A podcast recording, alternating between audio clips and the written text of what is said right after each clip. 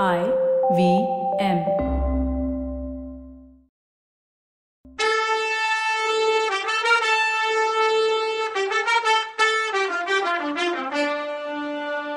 வணக்கங்க. நான் கவிதா பேசுறேன். பல்லவர்கள் யாரு? அவங்க எத்தனை வருஷம் தமிழகத்தை ஆண்டாங்க? அவங்க வட இந்தியாவிலேருந்து வந்தவங்க தானே? நம்ம ஆளுங்க இல்லையோ? தமிழ் பேசுனாங்களா?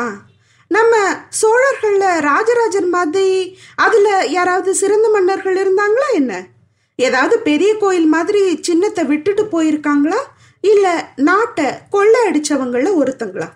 இந்த மாதிரி ஏகப்பட்ட கொஷின்ஸ் வரும் நம்ம மைண்ட்ல சரித்திர நாவல்களோட நாயக எழுத்தாளர் கல்கி அவர்கள் எழுதின புதினங்கள்ல ஒண்ணு சிவகாமியின் சபதம்.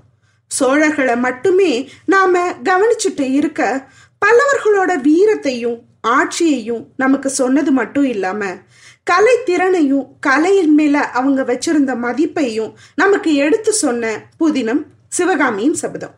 அதை அப்படியே வாசிக்கிற பல திறமையானவங்க இந்த தளத்துல இருந்தாலும் இப்போதைய தலைமுறைக்கும் தமிழ் வாசிக்க தெரியாதவங்களுக்கும் இலக்கிய தமிழ் புரியாதவங்களுக்கும் பயன்படுற வகையில அத நடைமுறை பேச்சு தமிழ்ல பல இணை தகவல்களோட கிளை கதைகளோட சேர்த்து என்னோட புரிதல்ல கதைய உங்ககிட்ட கொண்டு சேர்க்கறதுல எனக்கு பெருமை தான் சரி சிவகாமியின் சபதம் வாரத்துக்கு மூணு நாள் அதாவது திங்கட்கிழமை புதன்கிழமை வெள்ளிக்கிழமை உங்க பாட்காஸ்ட் எல்லா விதமான பாட்காஸ்ட்லையும் எல்லா பாட்காஸ்ட் பிளாட்ஃபார்ம்லையும் கவிதாஸ் கதை பாட்காஸ்ட் யூடியூப் சேனல்லையும் ரிலீஸ் ஆக போகுது.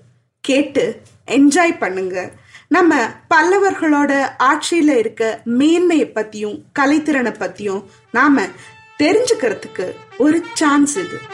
நன்றி வணக்கம்.